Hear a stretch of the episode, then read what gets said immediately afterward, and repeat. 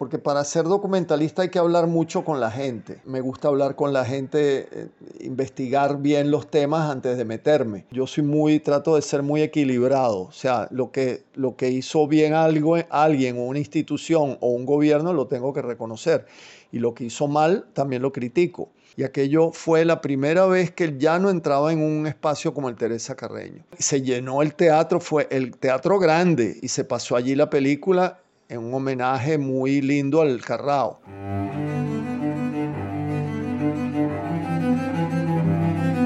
Voces del cine venezolano, una mirada crítica y reflexiva hacia el pasado de nuestro cine y un legado para las generaciones futuras en las voces de sus propios autores y protagonistas.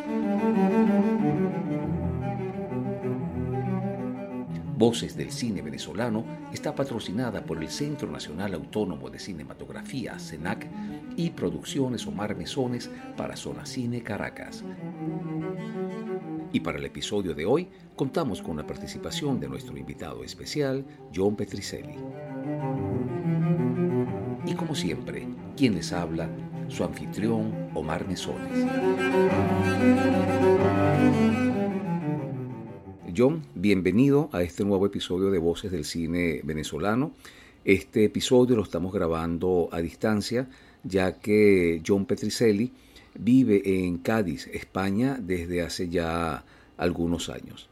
En los próximos minutos, John, vamos a hacer un recorrido eh, por tu vida y por, tus, y por algunos de tus más importantes mm, trabajos cinematográficos. Dicho esto, bienvenido, John.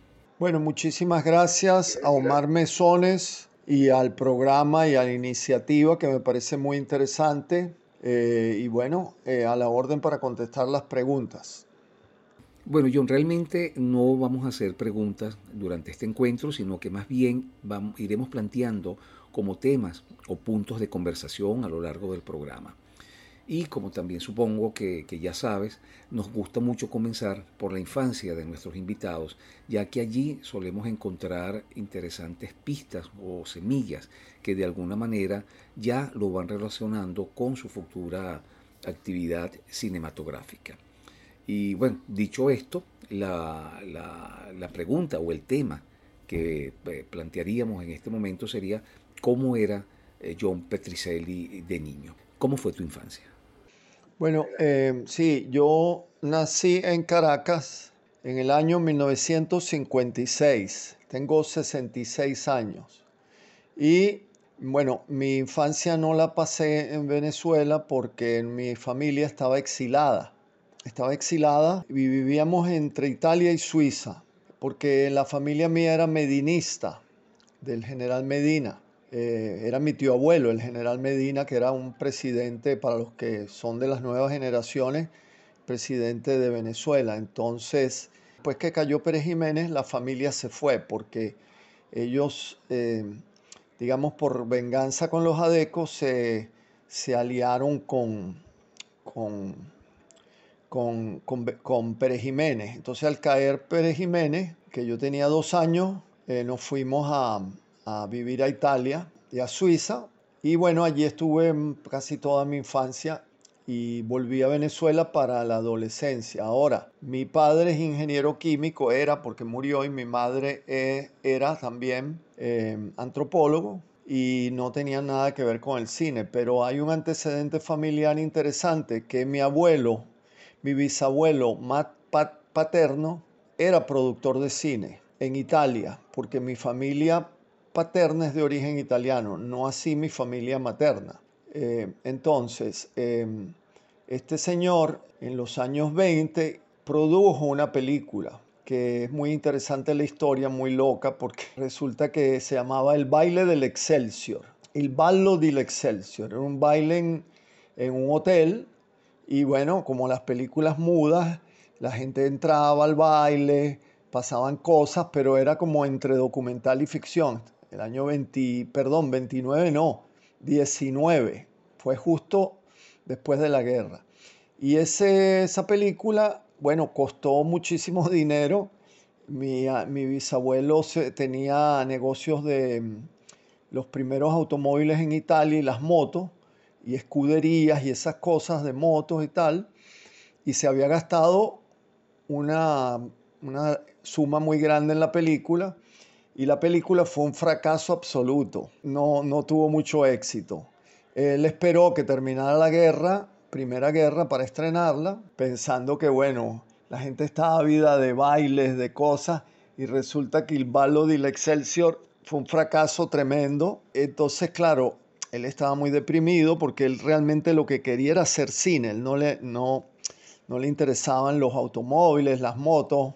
Bueno, agarró sus, sus rollos de película y los guardó en un desván, en un depósito de su casa, pensando, bueno, ya pronto el año que viene o en dos años haré otra película, ya me meto en otra iniciativa. Y entonces tenía otro proyecto, otro proyecto de cine, otro largometraje, pero eh, la esposa le dijo, si tú vuelves a hacer una película, me divorcio. Bueno, no había divorcio en Italia, pero me separo, me voy con mis hijos. Entonces, entonces el bisabuelo no le quedó otra que, que, bueno, que dejar el negocio y seguir con sus motos y sus coches y, y las escuderías de moto y tal. Y un buen día, pasado un tiempo, quería ver la película El Ballo del Excelsior y tenía su proyector. Me cuenta mi, mi, padre que lo de pequeño, su padre que era el hijo de, bueno, el hijo de mi bisabuelo, eh, eh, recuerda, y mi padre recuerdan que el, el, viejo tenía su proyector, su proyector de, en ese momento proyectaba en 16 milímetros. Y cuando va a buscar la película, no estaba, porque la abuela, para exorcizar a los demonios del cine, la había mandado a quemar. Aquello era nitrato de plata, yo me imagino que si no se quemó la pobre señora que le mandaron a quemar el... Fue un milagro, no quemó la casa, no sé cómo, porque este, la película ya no existía. Entonces, bueno, es por parte de, en el caso de mi, de mi, de, de algo que no sé, no sé si se hereda, bueno, yo no soy experto en genética, nada de eso, pero hay un antecedente familiar en producción y no fue muy afortunado. ¿Y de niño tuviste alguna relación directa con el cine? Ah, sí, sí, sí, sí. Había mucha relación en mi casa con el cine porque eh, tanto mi padre como mi madre eran asiduos al cine y de la cinemateca. Mi madre fue una de las primeras personas que compró un equipo de Super 8. Claro, hacía películas familiares, pero las hacía muy con una narración interesante y eh, íbamos mucho al cine y bueno, cuando viajábamos fuera de Venezuela de muy joven me llevaban a la Cinemateca en París, a, la Cinemateca de Roma y veíamos muchas películas. Mi madre leía mucho sobre cine, mi padre también, pero un poco menos, era más, más hacia la ciencia y eso. Y también eh, mi madre trabajaba en el IBIC, que era el Instituto venezolano de investigaciones científicas con Marcel Roche y allí había un departamento audiovisual, entonces em, yo veía muchísimas películas que hacían cuando hacían expediciones, los, eh, los, los yecuana, los tal y tal, eh, las expediciones de los antropólogos y eran, en mi casa era frecuente encontrarse al profesor Crucent, que era un antropólogo ah, muy famoso catalán, eh, español, catalán, catalán venezolano, perdón, y, y a otras personas, del, de investigadores, etcétera, pintores, etcétera. Entonces era un ambiente propicio a las artes. En el año 1974 ingresas a la Universidad Católica Andrés Bello para estudiar comunicación social. ¿En qué momento de esa etapa universitaria el cine se te presenta o se te revela como una opción ya profesional? No, yo entré a la católica porque no había cine en Venezuela en esa época para estudiar cine. No estaba ni siquiera la ULA, nada, la, Universidad de los Andes. Entonces yo entré con la idea de hacer periodismo, pero más que nada para entrar en audiovisual. Pero allí, em, bueno, primero que era malísimo la formación audiovisual, era muy pobre y eh, los conceptos de los, de los mm, profesores y todo me parecía, eran muy, para mí eran muy, muy clásicos. Tuve problemas con algunos profesores, inclusive a nivel de enfrentamiento físico. Eh, con uno que se llamaba Marcos Reyes Andrade, que bueno, no, no, le gustaba la visión de izquierda que tenían nuestras obras de teatro, nuestras puestas en escena. Eh, hubo un problema que me agredió en una obra de teatro, fue muy fuerte. Bueno, yo decidí retirarme de la UCAP. Era el momento de UCAP libre, el momento de que la UCAP tomaba conciencia política en contra de de las autoridades y bueno, un poco un movimiento por supuesto de izquierda dentro de la UCAP. Y yo decidí retirarme porque además, em, bueno, no, no, no, me estaba gustando para nada lo que estaba haciendo allí. Y al mismo tiempo había publicado un libro con el Centro de Estudios Latinoamericanos Rómulo Gallego, eh, con la mm, tutoría de Osvaldo Trejo, unos talleres literarios y si uno los culminaba, se publicaban libros y publiqué uno que se llama Negrológico en el año 79, 78, 78. Y entonces em, Osvaldo, que era un gran escritor y un gran amigo, como un padre para mí, me dijo, mira John, tú deberías estudiar mm, algo relacionado con la imagen, porque tu prosa es muy, muy visual y creo que puede ser un muy buen cineasta. Ya yo tenía esa idea y me fui, bueno, tenía que convencer a mi familia para que me mandara a estudiar fuera cine. Y me fui a estudiar a la Universidad de Nueva York, NYU, York University, y allí realicé mi primera película que se llama Negro Lógico. Eh, bueno, yo ya, no mentira, yo ya había hecho Super 8 en Venezuela, eh, pero se han perdido todos, no queda nada de, de, esos Super 8, no, se perdieron. Había uno que restauré y lo tengo en, algún lado, pero se perdieron muchísimo. Los Super 8 participé en el Festival de Super 8 de, Venezuela, que, que era un festival muy importante. Allí participé, también hice varias películas en los Estados Unidos en 16 milímetros pero la más seria, porque bueno, implicaba música, sonido, eh, mezcla, no era una película en reversible, sino una película con negativo, procesada en Duarte.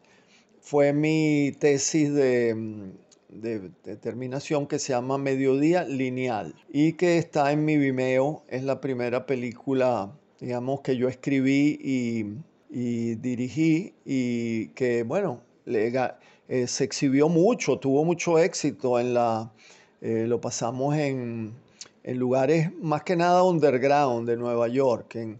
y bueno, le fue bastante bien, em, ganó premios, etcétera, etcétera. En el año 1983 diriges El Embrujo. Bueno, yo después que terminé en la escuela en Nueva York, eh, hice esta película al volver a Venezuela porque yo tenía interés en, el, en un edificio abandonado que, que, estaba en la... Mm, bueno, era una, una cervecería enorme, producía cerveza y una fábrica que se llamaba la Cervecería Caracas y estaba en el centro. Esa cervecería era muy grande, eran unas ruinas muy interesantes y yo tenía mucha curiosidad en filmar ahí.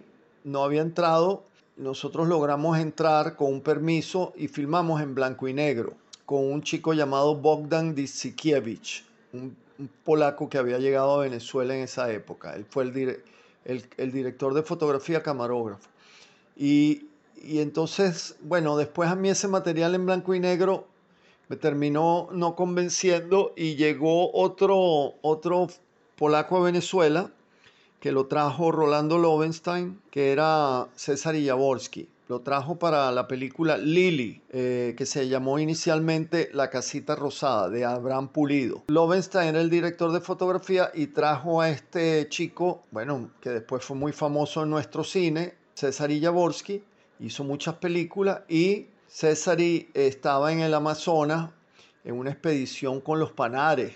resulta que decidió desertar, no volver a la Polonia comunista bueno, hicimos gran amistad y yo le dije, bueno, vamos a, yo quisiera mm, que vieras este material en blanco y negro de estas ruinas. Y él me dijo, oye, está muy interesante, pero esta película necesita color, vamos a hacerla en color. Y fue cuando volvimos y hicimos la película que se llama El Embrujo, que es la que está ahí en, bueno, que ganó muchísimos premios, ganó nada menos que estuvo en el New York Film Festival, el del Lincoln Center, la primera película venezolana que estuvo en ese festival fue El Embrujo.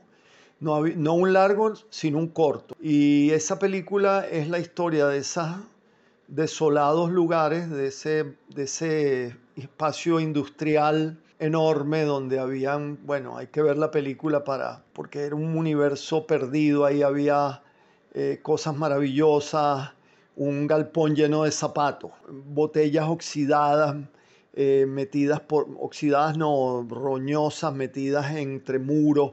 Era un mundo muy misterioso y yo le puse a, ese, a eso una historia de una mesonera, de una camarera, que se llamaban fichera, que servían alcohol y les daban una ficha como un premio a las, a las chicas por cada cliente, por cada trago que vendieran. Y entonces es una historia de un cliente que se suicidó por, se ahorcó por una de ellas. Entonces esa historia que no tenía nada que ver una con la otra, yo las uní en edición, logrando esta película que, bueno, todavía la veo y me gusta, aunque yo no soy para nada, yo soy muy crítico con, con mi trabajo y muchas veces digo, esto es una mierda, pero ahí creo que es una buena, una película que todavía, para haber sido hecha en el 83, eh, es muy interesante. Y esa película eh, ganó, bueno, como te dije, en Oberhausen, Bilbao, en muchísimos festivales. Fue muy, muy conocida. En la década de los 80 vives una temporada en Asia y África, ¿cierto? Después yo me fui un tiempo a vivir al Asia me fui todos los 80 hasta vivía en Asia y en África. Trabajaba ya para la televisión alemana en, África y en Asia trabajaba para, para mí mismo. Hacía, estaba, estuve viajando por Asia como tres años sin parar, por toda el Asia, y después me fui al África a trabajar. Y cuando vuelvo a Venezuela es el año 91, 90. Yo estuve desde el 83, que terminé esa del embrujo, desde el 83 hasta finales del 83 hasta el 91 estuve fuera. En el año 1992, a propósito de la celebración de los 500 años del llamado Descubrimiento de América, codiriges junto con César Jaworski la película Falsas Historias. Eh, la hice junto con, la codirigí junto con César Jaworski, porque era el año del, del supuesto descubrimiento de América y nosotros andábamos muy molestos con eso eh, porque nosotros no consideramos que, ni considerábamos, ni considero yo ahora que eso era ningún descubrimiento. César y tenía un proyecto, había, había escrito algo sobre un lugar en María Abajo, cerca del aeropuerto de Maiquetía, donde había desembarcado, perdón, Diego García de Paredes, 1567, y eso era un, lugar que había una ranchería espantosa, muy, muy pobre. O sea, habían pasado 500 años y eso era una cloaca infecta donde vivía la gente más pobre del, estado, ¿no? Se llamaba Distrito Federal, municipio Vargas. Sí, entonces ahí eh, yo le dije, bueno, César, eh, ¿quieres que me que volvamos a reescribir? Porque el guion a mí no me pareció que era muy fuerte, entonces yo le dije, bueno, vamos a trabajarlo juntos y ahí tuve esa idea eh, de que un grupo de españoles, claro, él tenía los españoles ya, pero yo dije, pero hagámoslo atemporal, un conquistador, un monaguillo, un torero, un alabardero, un guardia civil que llegan, todos los males de España y también las cosas buenas, porque también llegaron cosas buenas. Y entonces en ese barco desembarcaron todos esos personajes y se suponía que era el sueño de un perro que estaba en mar abajo que soñó todo eso. Y bueno, esa película también nos fue muy bien internacionalmente. La fotografía era de Jaworski. Eh, nosotros vivíamos en mar abajo. Nos metimos realmente con muy dentro del barrio, con la gente del barrio. O sea, la película y la, y la vida en el barrio fueron eh, al unísono y esa película también estuvo en el New York Film Festival. La pasaron el día del el 12 de octubre, como un poco para vengarnos. Tuvo muchísimo éxito en festivales. Fue, ganó el Festival de Bahía, que era un festival importante en ese momento. En España no la, la habían invitado a la Casa de América a una función y la sacaron porque el rey de España no quedaba muy bien parado ahí. Entonces, este, bueno, esa fue la historia de falsas historias. En el año 1998 inicias lo que yo llamaría una trilogía sobre la música llanera, la música folclórica del llano venezolano. Y la inicias con el cortometraje documental Carrao, en el que abordas al cantante El Carrao del Palmarito.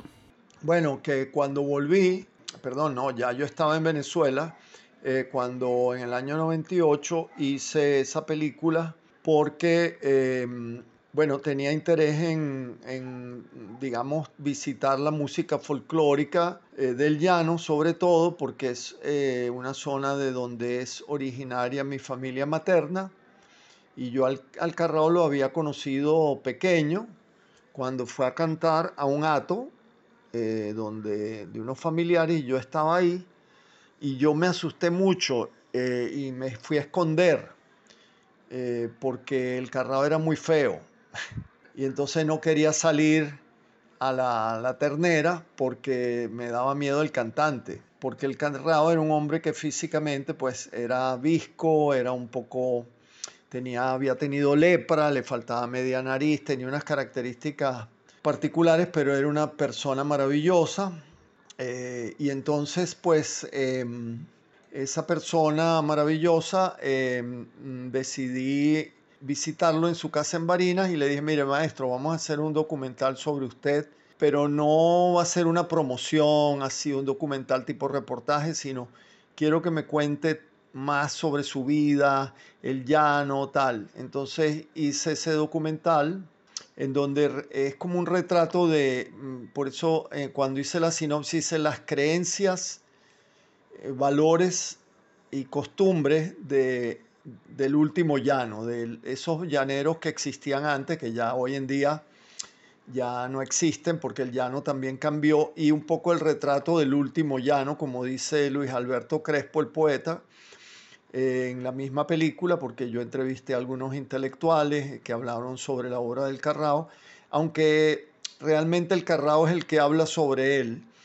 y sus amigos y otras personas, y hay como una narración paralela entre la historia del pájaro carrao, que es un ave de, un pico muy poderoso, muy duro, que rompe una guarura con el pico, pero que al mismo tiempo tiene un cantillo formidable, el carrao, el pájaro, y eh, un poco eh, la historia del personaje que asumió ese nombre, como los cantantes llaneros siempre tienen el nombre de un, de un ave. Y esa película en una época en que no se apostaba mucho a la música nacional y estaba un poco como olvidado el carrao y el folclore y al principio él no estaba muy ganado a hacer la película, después me dijo, oye, John, qué buena esta, esta, esta presentación que has hecho de mi vida, de mi historia, de, de mis ancestros, de, de todo. Y bueno, creo que quedó muy bien, también fue muy conocida, ganó muchos premios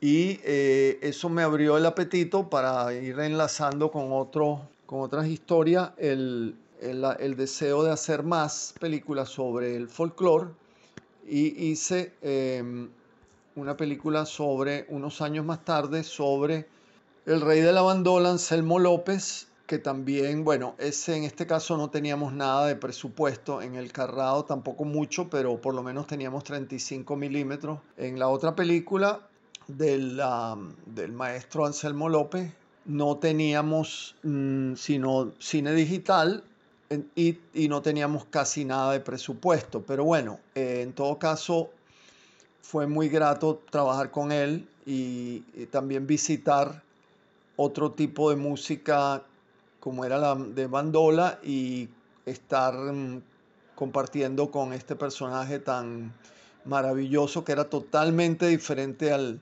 al Carrao, porque el Carrao era, era sambo, receloso, callado, circunspecto, y el otro era andaluz, dicharachero, el Anselmo, hablador, eh, jodedor, entonces era muy diferente. Y luego, para continuar esa línea, hice otra, otra película que era sobre Benito Quiroz, el rey del galerón, que ese ya sí estaba difunto y lo que hicimos fue trabajar sobre testimonio, eh, recreando un poco historia, siempre porque era un hombre muy relacionado con los automóviles, murió en un automóvil en un accidente y dedicó muchas de sus canciones a los automóviles. Y entonces lo que hicimos fue que todo lo hacíamos, las entrevistas, era, era en automóviles, la gente que hablaba de él, ese era como el reto que teníamos, hacer todo desde diferentes automóviles, que desde la época que él empezó a, desde su juventud hasta cuando murió en un, jeep antiguo, un jeep viejo, en, la pica Estado Monagas. Entonces esa, es una trilogía que la recogieron en un DVD, la Cinemateca, que se llama Los Tres Reyes. Son documentales muy diferentes en cuanto a técnica y, estilo, pero tienen el, porque bueno, por, la, por, por, los recursos, por todo, por la, por la misma condición de que el, el, rey del galerón, Benito Quiroz, estaba muerto, entonces no es lo mismo trabajar sobre un difunto, un cantante difunto, que sobre uno que está ahí. Y cada uno es como la personalidad un poco de, de cada de los, uno de los personajes. Yo creo que el más poético, el más profundo es el Carrao y el que más me gusta, aunque no, no, de, no, no hablo mal de ninguno de los otros dos, pero el Carrao creo que mm, un tono poético, un tono retrató ese llano que, que después pues ya pues se fue perdiendo y, y, ya no queda sino quizás en los lugares más remotos.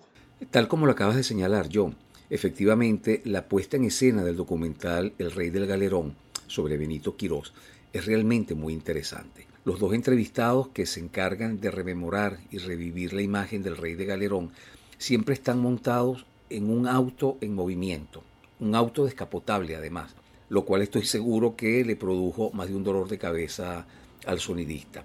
Sin embargo, el sonido de esas conversaciones es impecable. Por otra parte, la conversación entre estos dos personajes se desarrolla con tal naturalidad y frescura que es difícil notar la mano que los guía y los está dirigiendo durante el diálogo que mantienen a lo largo de la película.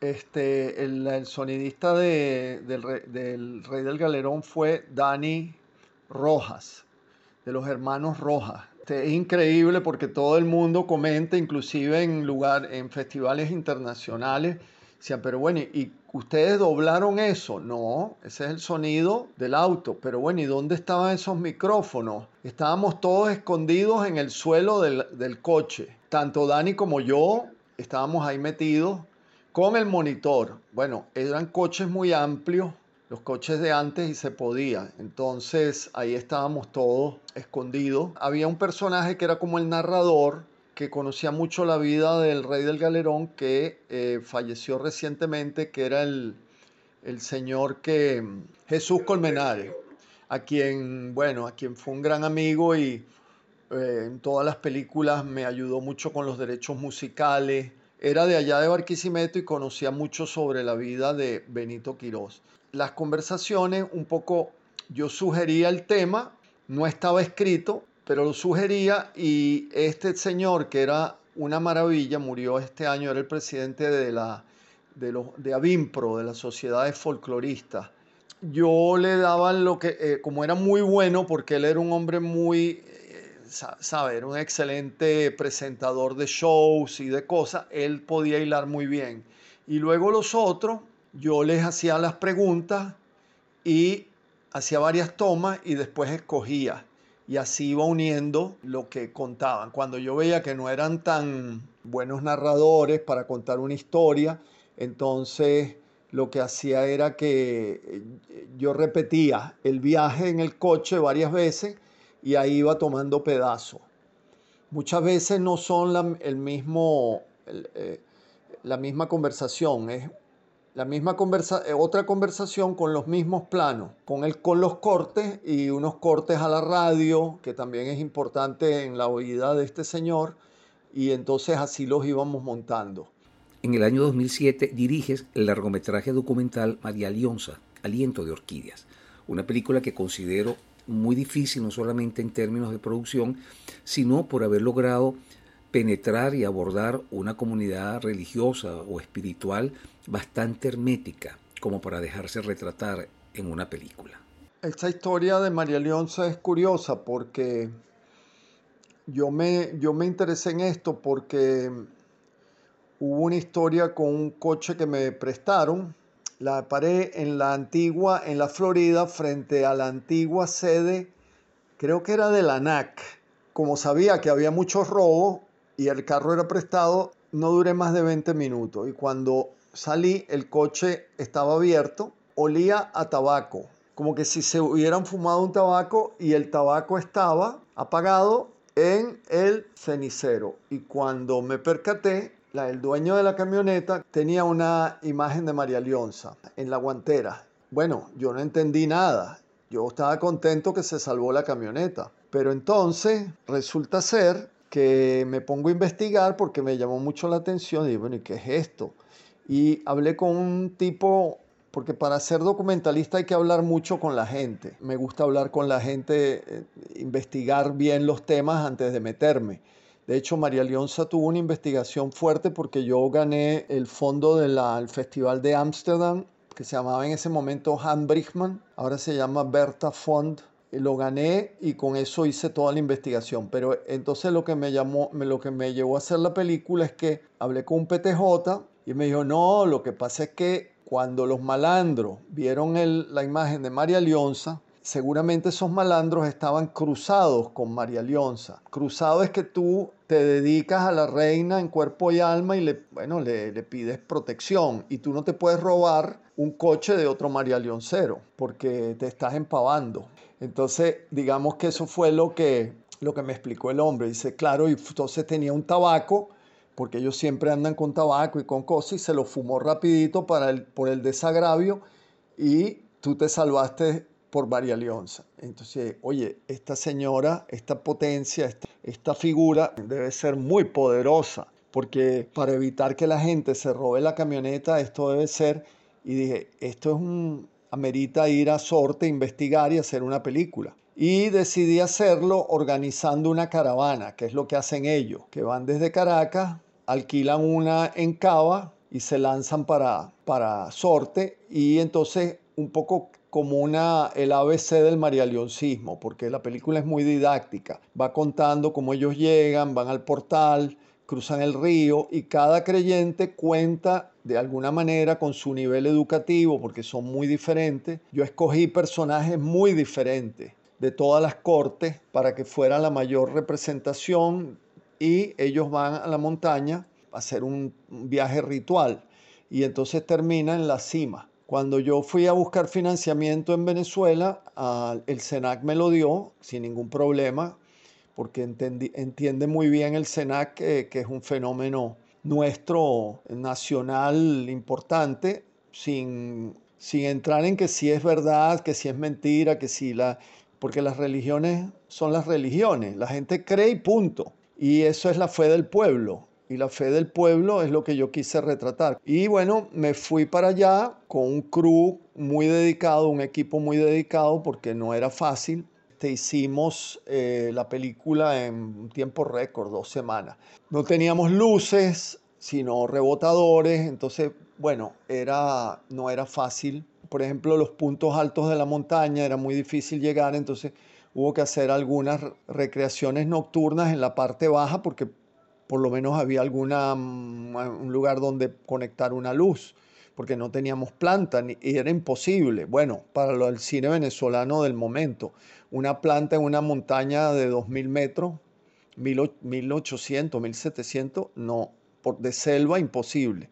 Y bueno, eh, fue muy, no fue fácil porque, bueno, mira, era, era una zona muy, eh, muy aislada, muchos mosquitos, eh, mucha gente se enfermó del estómago, eh, tuvieron problemas, eh, pero bueno, la experiencia con los creyentes fue maravillosa y yo no quería mostrar las cosas negativas del culto, porque eso ya lo veías mucho en Radio Caracas, en, en las televisoras, la gente tragando fuego y rajándose la lengua. Yo quería mostrar ah, bueno, no, no lo bello porque, o lo puro, sino que resulta que mis creyentes eran así. Y entonces es muy espiritual, es un viaje espiritual eh, muy bonito y, que, del cual estoy muy orgulloso porque, bueno, esa película también estuvo, por ejemplo, en el Festival de Múnich, estuvo en el Festival de Ámsterdam, un festival muy importante, estuvo en varios festivales europeos, eh, estuvo por la televisión europea y bueno, lleva en alto el, el tema de María Leonza, que algunos, algunos críticos dijeron que era, ¿cómo era? Ron, tabaco y vela, eh, pero como una cosa como despreciativa hacia, hacia, el, hacia el tema, porque bueno, porque eh, bueno, esa, esa idea de que la identidad nacional no vale mierda, ahora ha cambiado, eh, gracias al, al, chavismo cambió y hay que reconocerlo. El chavismo le dio un vuelco total a la, a la comprensión de los valores de la nacionalidad. Quizás también yéndose a un extremo, yo creo que pasándose, o sea, también llegando a, a lo ridículo en algunos casos, ¿no? De cambiarle los nombres a las autopistas y tal y tal. O sea, y, ¿entiendes? Si hubo una revaloración importante de cosas que después del 98, y yo lo decía, me decían chavista, a mí no me importa. Yo soy muy, trato de ser muy equilibrado. O sea, lo que, lo que hizo bien algo, alguien o una institución o un gobierno lo tengo que reconocer. Y lo que hizo mal, también lo critico. Yo no me comprometo con ningún con ningún bloque de nada, sino veo las cosas. Y, por ejemplo, la recepción del Carrao o la recepción de María Leonza, eh, el Carrao, bueno, yo le vendí la idea de que se había muerto el Carrao y que había que hacer un, se lo mandé al ministro de Cultura, que se llamaba Farruco. Y él se lo dijo a Chávez y Chávez en un aló presidente, alguien me dice, John, están diciendo que tú vas a presentar algo en el Teresa Carreño, como era Chávez que ni siquiera yo lo sabía, y él ya dijo, voy a presentar con un cineasta la película que él hizo y un homenaje al Carrao, sin consultar ni nada, sin, o sea, una cosa muy que tenía él, que era que decidía las cosas y bueno, y bueno, yo encantado, hicimos una cosa bellísima en el Teresa Carreño, ya, eh, ya él había muerto, el Carrao, y estuvo el presidente y fue muy bonito el, el, acto y llegar la música llanera. Yo traje cantantes porque yo organicé un gran show y traje cantantes y arpistas y bailadores de jaropo y bailarinas o bailadoras, mejor dicho, de todo el llano. Y aquello fue la primera vez que el llano entraba en un espacio como el Teresa Carreño. Se llenó el teatro, fue el teatro grande y se pasó allí la película en un homenaje muy lindo al Carrao. Y luego, eh, unos años después, con María Leonza, Benito Iradi me dio la José Félix Rivas y los María Leonceros entraron al Teresa Carreño, hicieron sus capillas magnéticas, pasearon a María Leonza por, la, por, por el Teresa Carreño en una procesión, se montó un altar en la sala, se pasó la película y entonces estas son apropiaciones que el pueblo hace de espacios que antes un alpargatúo o un María Leoncero no podía acceder. Y para mí eso es importante y significativo y positivo. Lo, lo haga Chávez o lo haga cualquier presidente o cualquier institución, me parece positivo. Entonces, eh, ese fue para mí la mejor época del, para la cultura nacional, para la cultura popular, digamos popular. Fue muy importante ese, esa conjunción de fuerzas que se dieron para aupar ese, esos, esas películas que eran solo vehículos de difusión de ciertas formas culturales. Para el año 2011 diriges El Santo Salvaje, un largometraje documental en el que vuelves a abordar la espiritualidad de los venezolanos a través de un personaje emblemático para nosotros, el doctor José Gregorio Hernández. Esa película se me ocurrió la idea de llevársela a la villa y decirle, mira, ¿por qué no hacemos una película sobre José Gregorio Hernández, pero desde el punto de vista de la espiritualidad popular, en base a las experiencias que yo había tenido con la corte médica de María Leonza en la montaña, pues dije, bueno, mira, este es un personaje interesante y había el lío en ese momento eh, que si lo canonizaban, que si no lo canonizaban, que tal y tal, que por qué no lo canonizaban. Entonces, bueno, la villa le gustó mucho el tema y me dio recursos eh, para hacer esta película. Y bueno, no mucho, pero bueno, sí. Y luego hicimos la edición allí, la postproducción.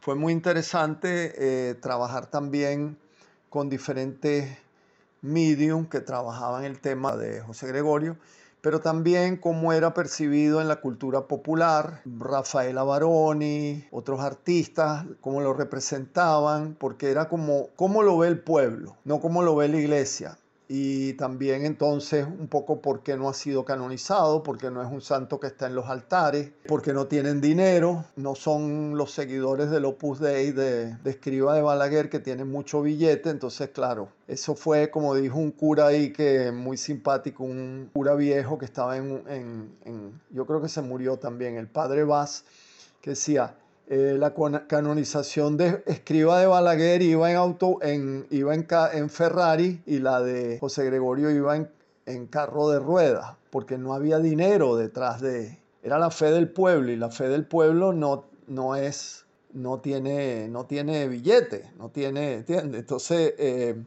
un poco eso y bueno, em, yo traté de, de mostrar las diferentes facetas. La cosa con la iglesia no fue nada fácil porque la iglesia cuando yo entrevistaba a los obispos y a los que estaban relacionados, salvo este señor que estaba en el ancianato, que ya él podía decir lo que le daba la gana porque ya era un sacerdote, ¿sabes? Que te mandan al ancianato para que te mueras. Bueno, no para que te mueras, pero que ya estés retirado allí y ya. Fue muy difícil. Yo me di cuenta que mentían desde que empecé a entrevistarlos. Tenía el, el pálpito de que ocultaban algo. No pude encontrar completamente qué ocultaban, pero sí que habían muchas tácticas dilatorias en cuanto a la canonización. Hay teorías que nunca las, no las quise tratar en, la película, pero como estamos hablando para la posteridad, o sea, para cuando uno esté muerto y ojalá que alguien se interese, José Gregorio Hernández creo que siempre va a estar hasta el siglo 22, si el mundo existe y si Venezuela existe, seguirá eh, María Leonza, José Gregorio existiendo. Pero para terminar, entonces lo que te quería decir era que mm, eh, hay teorías de que no lo canonizaron porque que José Gregorio era gay. Eso lo decían también alguna gente vieja de Caracas, lo decía Paco Vera, eh, Paco Vera Izquierdo, Francisco Vera Izquierdo, a quien le hice también un documental, y decía que era un viejo curero, reaccionario y maricón, decía Paco. Lo habían sacado de la cartuja por gay, bueno, lo habían, él se retiró, lo retiraron porque no pudo. Hay muchas historias, pero eh, Amodio, el investigador a quien yo entrevisto ahí, dice que mm, tiene cartas que evidencian que José Gregorio Hernández era homosexual. Yo ahí no quise entrar, primero porque no había base documental sólida y porque es un tema de, mm, primero que no a nadie le interesa, según cuando hablamos sobre el abordaje, la villa, la villa fue muy respetuosa. Me dijo, bueno, si quieres hablar de eso, John habla. Y le digo, no, pero es que hablar de eso va a perjudicar al, al, santo, al, a José Gregorio, va a perjudicar la causa LGBT porque yo estaría como descalificándolo. Ah, él es gay y por tanto no puede ser santo. Entonces preferí ese tema no tocarlo. Alguna persona lo investigará en el futuro, eh, no sé, pero eh, bueno, esa película fue muy, muy grato hacer, grata hacerla porque, bueno, eh, fue una experiencia, los entrevistados eran de lujo todos y fue muy interesante. En el año 2012 diriges tu primer largometraje de ficción, El relajo del loro. Ah, bueno, es, esa, esa, película a mí me gusta mucho porque en esa película yo lo que quería era contar la historia de Venezuela moderna a través de los ojos de un loro un poco la historia del país desde el año de los 50. Me permitía retratar al país desde el éxodo rural, desde que el loro lo, lo roban de un nido en la selva, unos traficantes de aves eh, lo quieren exportar, queda herido y entonces, claro, no lo pueden vender. Una, lo llevan al oriente, a Carúpano, a un puerto, porque de ahí es que lo van a exportar y una vendedora de empanadas se lo queda y le pone el nombre empanadita, después el, el loro, esta gente se ve forzada al éxodo hacia la ciudad y de ahí en adelante el loro le van pasando miles de cosas. Queda preso en una prefectura por escándalo el 23 de enero. De allí lo rescatan unos adecos idealistas que lo bautizan democracia.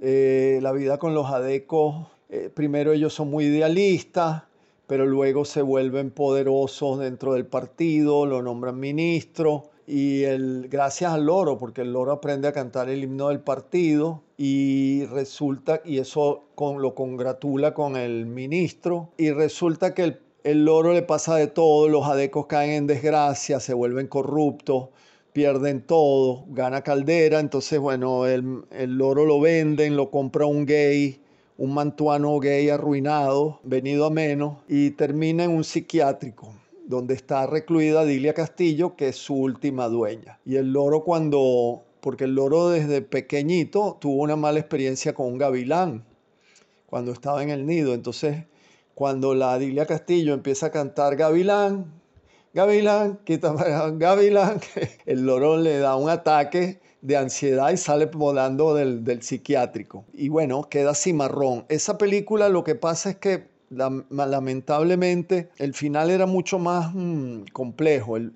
loro se volvía un loro cimarrón, se encontraba con un tucán malandro y unas garzas que, se prostituían a orillas del Guaire, que eran todas aves cimarronas, y este, se hartaba de eso. Vivían en el Cementerio General del Sur en, un árbol que se llama el árbol de las casitas, que ese es un árbol de un espíritu entonces ahí una guacamaya fugitiva alquilaba, los, alquilaba los, a las aves cimarronas, le alquilaba las casitas para que vivieran.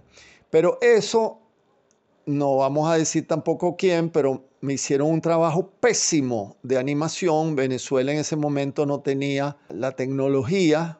Se hizo, se grabó, se hizo todo, pero bueno, yo ahora la verdad que estoy arrepentido. La directora de fotografía y el colorizador em, tenían una campaña que eso era de muy mala calidad, que, no era, que, iba a arruinar la película. Hoy en día yo lo hubiera dejado porque em, creo que la historia continuaba. Entonces de pronto tuve que cortar en que cuando se escapa del, de Adilia Castillo, decide volver a, a la, selva, que también está bien. Eh, no, no fue fácil porque era una película que tenía muchísimos actores, muchísimas épocas, el vestuario cambiaba, los coches cambiaban y nosotros teníamos un presupuesto pequeño. Y los loros no es fácil trabajar con loros. Los americanos dicen ABC, Animals, Boats and Cars, animales, botes y coches, que es lo más difícil del cine. Pero yo diría y L o P en inglés, parrots, loros. Los loros son como unos niños de 5 años. Su, su, mente, son muy inteligentes, pero es como un niño de 5 años, entonces cuando quiere, quiere, y cuando no quiere, no quiere. Y eso que yo tenía cinco loros, que como todos eran iguales, hacia cada uno, uno había sido entrenado, eran todos de la misma edad, de la misma camada, todos pichones, y la chica que los entrenó desde pequeñito yo los compré mucho antes, cuando estaban apenas emplumando. Y entonces cada uno de ellos tenía una especialidad. Había uno que estaba hecho para trepar, estaba entrenado. Otro que estaba entrenado para atacar, que era el más agresivo. Para cada escena, de la, para cada parte de la película donde necesitaba hacer cosas diferentes. Habían tenido un training muy duro. Otro que estaba entrenado para quedarse en el hombro de la empanadera y no morderle el arete de oro, porque los loros les encantan los aretes. Es una cosa que les fascina. Y bueno, eh, a mí siempre me han, me han gustado los, los loros eh, por cuestiones familiares. En mi casa había un loro muy viejo que yo llegué a conocer de pequeño que eh, se llamaba Paco. Y y le decían Paco Torero y abría las alas como un torero y decía ole. Entonces, claro, eh, para mí era todo una cosa muy relacionada con, la historia de Venezuela a través del loro y, y, bueno, fue una película muy, difícil y muy complicada la post, muy traumática, eh, pero interesante para mí. Y creo que retrata, eh, mucha gente me pregunta, ¿y por qué para en el año 2000? Bueno, porque ahí termina un 99, 2000, termina un ciclo de la historia. Después empieza otro y la historia es cíclica. Entonces, claro, empiezan los revolucionarios, los adecos, que son idealistas, que creen en la democracia y que quieren hacer cosas maravillosas y después se vuelven unos bandidos. Eh, entonces, bueno, ahí se puede uno imaginar que el ciclo de la historia pudiera volver a repetirse o no, pero yo no quería meterme en cuestiones, o sea, la actualidad es muy difícil de, de, ficcionalizar sin, sin que quede, sin que se vuelva algo como muy caricaturesco o muy sectario, porque uno tiene entonces que tomar partido. Yo prefería hablar del pasado, pero como hacían los soviéticos, los cineastas soviéticos y, sobre todo, y los cubanos todavía lo hacen, que hablan del, del pasado, pero están hablando de lo que pudiera pasar en el presente. Y llegamos ya al año 2014, en donde regresas al documental a través del largometraje Tíos, película con la que confrontas temas muy humanos, pero que son casi tabú. Eh, la homosexualidad, la vejez, y la muerte. Justamente cuando yo estaba en Ámsterdam, en el Festival de Cine, mostrando María Leonza, cuando volví de Ámsterdam, había muerto un tío mío gay, mayor, que tuvo una vida muy desdichada, que, bueno, muy feliz en un principio y durante muchos años, pero su vejez muy terrible. Y decidí contar su historia, pero entonces también me pareció un poco, a mí no me gusta hablar mucho de, ¿sabes? Que fuera una cosa muy personal, porque, porque el cineasta tiene que estar hablando de su historia personal, a menos que sea una historia muy interesante. Entonces decidí em, buscar otras historias de adultos mayores homosexuales y contar de muchas clases sociales y un poco seguir la, esa historia de la, esa estructura de la ronda, de, como en María Leonza, que son diferentes personajes de diferentes clases sociales, y aquí es igual. Entonces está el, el viejito eh, clase media, está el viejito de otra clase, está el, viejito marginal, está la trans, eh, travesti, eh, etcétera, etcétera. Y estos personajes van contando sus historias por tema fueron hilados, yo los hilé muy fino con el editor.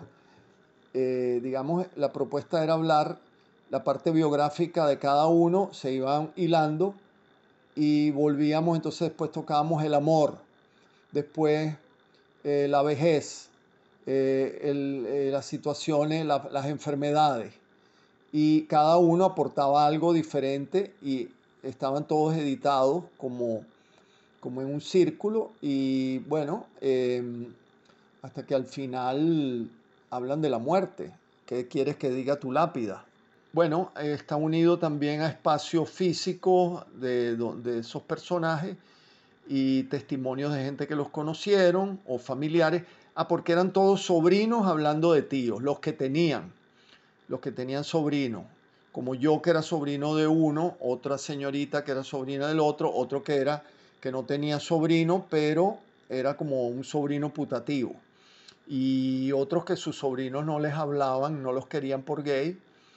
Y esa película mm, eh, me dio mucha satisfacción porque, sobre todo porque era una película un poco para llamar a la conciencia a la gente. Y después que estuvimos estrenando en, por toda Venezuela, en la, en la, en la gira de medios, mucha gente cuando salía de la película eh, que me reconocía porque yo ahí hablaba, yo era entrevistado por, me entrevistaba yo mismo, eh, a, mí mismo, eh, me decía, ay, oye, yo tengo, un, yo tengo un tío así, yo tengo años que no lo llamo, pero me conmovió tanto esta película que ya voy a pedirle perdón por y vamos a hacer las paces. O yo tengo un hermano así, lo voy a llamar eh, quiero hacer las paces con él, no se merecen, no sabía que fuera tan duro. Y bueno, entonces fue humanamente muy bonito eh, hacer esta película. Todos estos personajes han muerto, casi todos, queda uno o dos. Y bueno, eh, las muertes han demostrado después de, de haberse hecho la película lo difícil que es ser adulto mayor, no solo gay, adulto mayor en Venezuela. Creo que es una película que era necesaria, es muy dolorosa, mucha gente, eh, homosexuales me decían, pero John, esta película es muy dura, ¿por qué haces una película? ¿Por qué no hablar de otra cosa? Bueno, mira, este es un tema que hay que tocarlo. En el año 2017 diriges Bárbara, una película en la que a mi modo de ver se consolidan muchos de los temas que has venido tratando a lo largo de tu carrera cinematográfica, como por ejemplo la homosexualidad, la devastación y el deterioro físico de la vejez y la poderosa presencia del llano venezolano. Bueno, esta película eh, no viene de tíos. Mucha gente dice, bueno, tú hiciste tíos, entonces había un travesti viejo y te inspiraste para ser Bárbara. No, Bárbara ganó Ibermedia en el 2010 y, entonces resulta que eh, teníamos todo controlado, teníamos una productora mexicana, Ina Payán, muy famosa, que le encantó el proyecto, estaba detrás ayudándonos eh, Memo Arteaga, co-guionista de eh, las primeras películas de López Iñarritu, y, y había muy buena energía y nos faltaba el dinero del SENAC. Y el SENAC no nos dio el dinero. Y nos dijeron que cómo era posible que mm, queríamos hacer una parodia de, María, de, Doña Bárbara. Entonces no nos dieron el dinero porque Doña Bárbara era una heroína nacional. Y cuando Doña Bárbara no es una heroína, ni para gallegos, ni para el llano, ni nada, era una villana. Entonces, eh, bueno, eso quedó así y después yo decidí volverla, la reescribí, muchas cosas las cambié, la hice con conseguir dinero del SENAC y me tocó hacerla en una época muy difícil en el llano.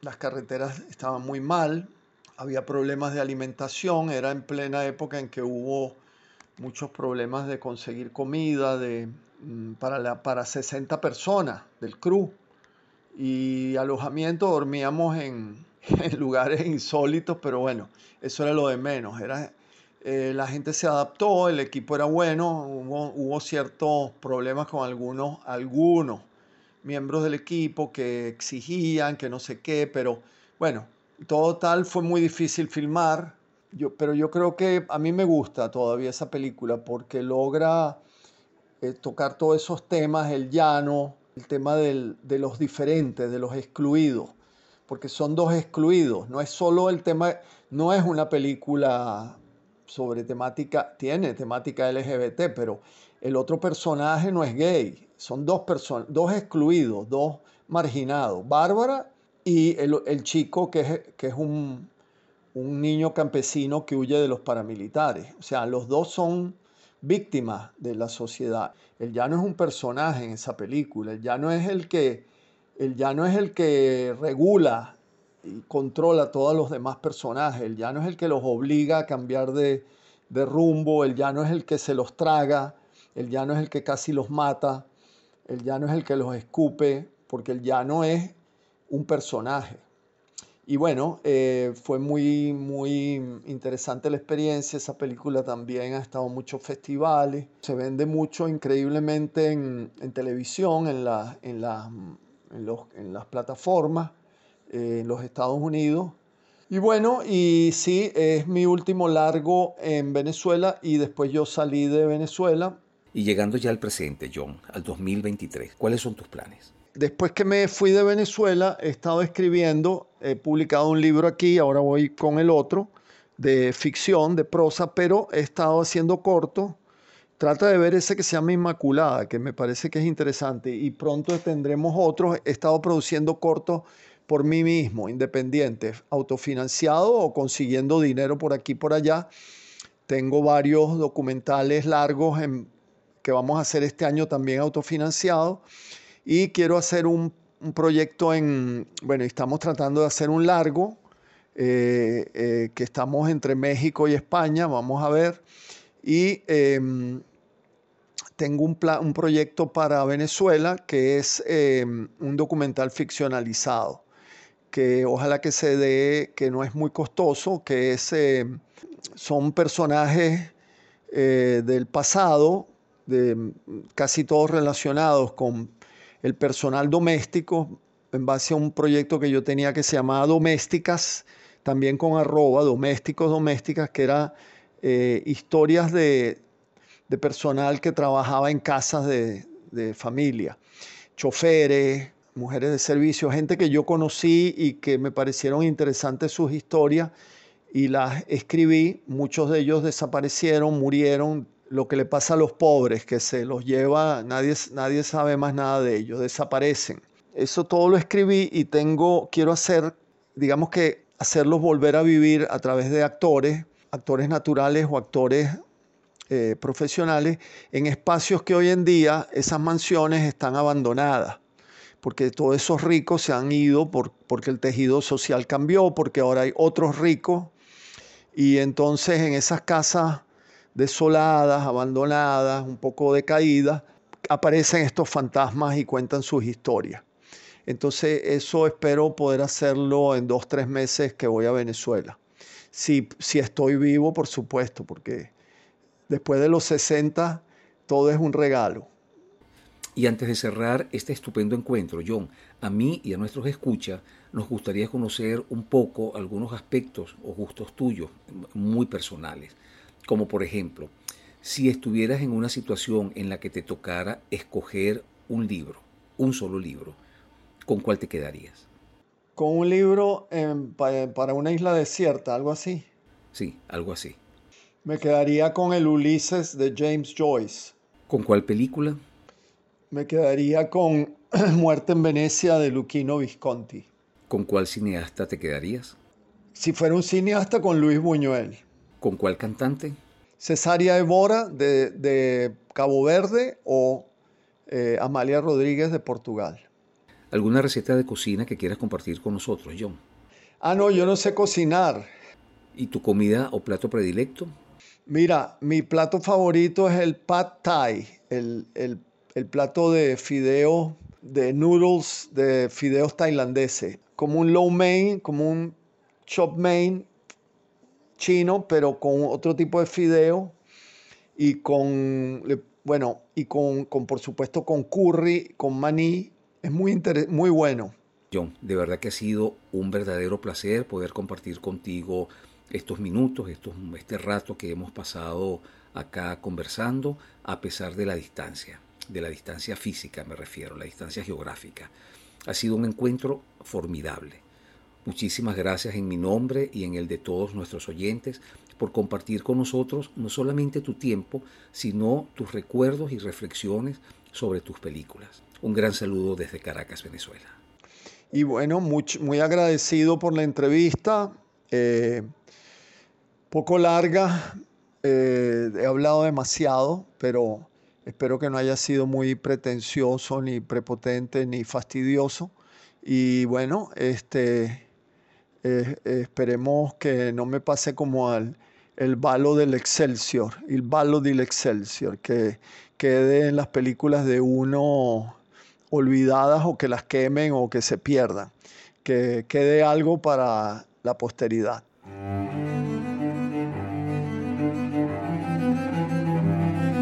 Voces del cine venezolano, una mirada crítica y reflexiva hacia el pasado de nuestro cine y un legado para las generaciones futuras en las voces de sus propios autores y protagonistas.